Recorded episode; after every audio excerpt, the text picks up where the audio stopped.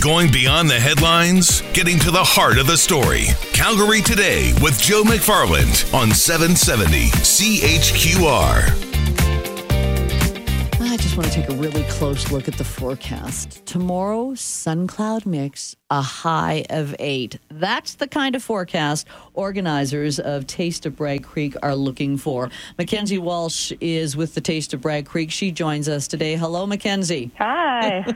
I'm sure you've been keeping a close eye on the forecast. How are things out in Bragg Creek right now as far as the weather goes? Well, it's snowing, but hey, that's okay.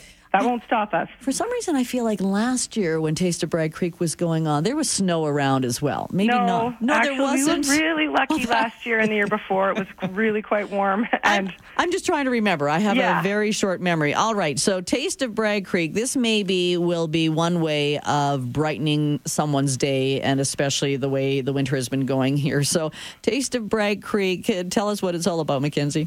Sure. So it's our 6th annual this year. The main event is at our Bragg Creek Community Center, which is just on the main White Avenue there.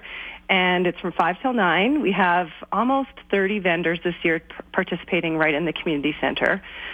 We encourage people to come there, pick up their tickets there. Tickets are $1.50 each, and we're anticipating vendors will charge between 1 and 3 tickets for a taste. And there's going to be everything. There's going to be German food, French, Italian, pizza, coffee, all the libations you need. Mackenzie, I don't know if you've been around for all 6, but how did this start all those years ago? Yeah, I've been around for 4. Okay. The first one was started by our founder, Charlie Holschuh. He was at the time the owner of the Bavarian Inn, one of our big restaurants in town. And it was just sort of a way to, I guess, amp up the season. You know, we don't really, we are known for some of our tourism, but it kind of kicks off in the summer. So that was a way to get people out here prior to that and sort of let people know there's things to do here that isn't just, hiking, climbing, biking. Well, I think what's kind of cool about the Taste of Bragg Creek is you wander around Bragg Creek, you get your little map and you figure out the little vendors that you want to check out. Yeah, it's really cool this year. So we're only exchanging tickets in the center this year, so it keeps it really simple there. Yeah.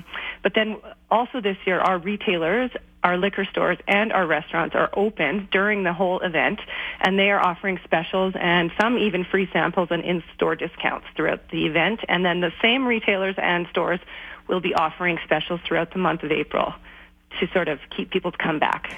Yeah, and you want to check out Bragg Creek for sure. So it's tomorrow night, 5 till 9 at Bragg Creek. Go to the community center, and that's where you begin getting your tickets and everything for Taste of Bragg Creek. Yeah, it's going to be busy, so that's a good reason to know that the other stores are open. So just in case you come, it's a little too busy at the time, you can come back. Sounds great, Mackenzie. Have a great time. Thank you so much. You bet. Mackenzie Walsh, she is with the Taste of Bragg Creek. It's 422.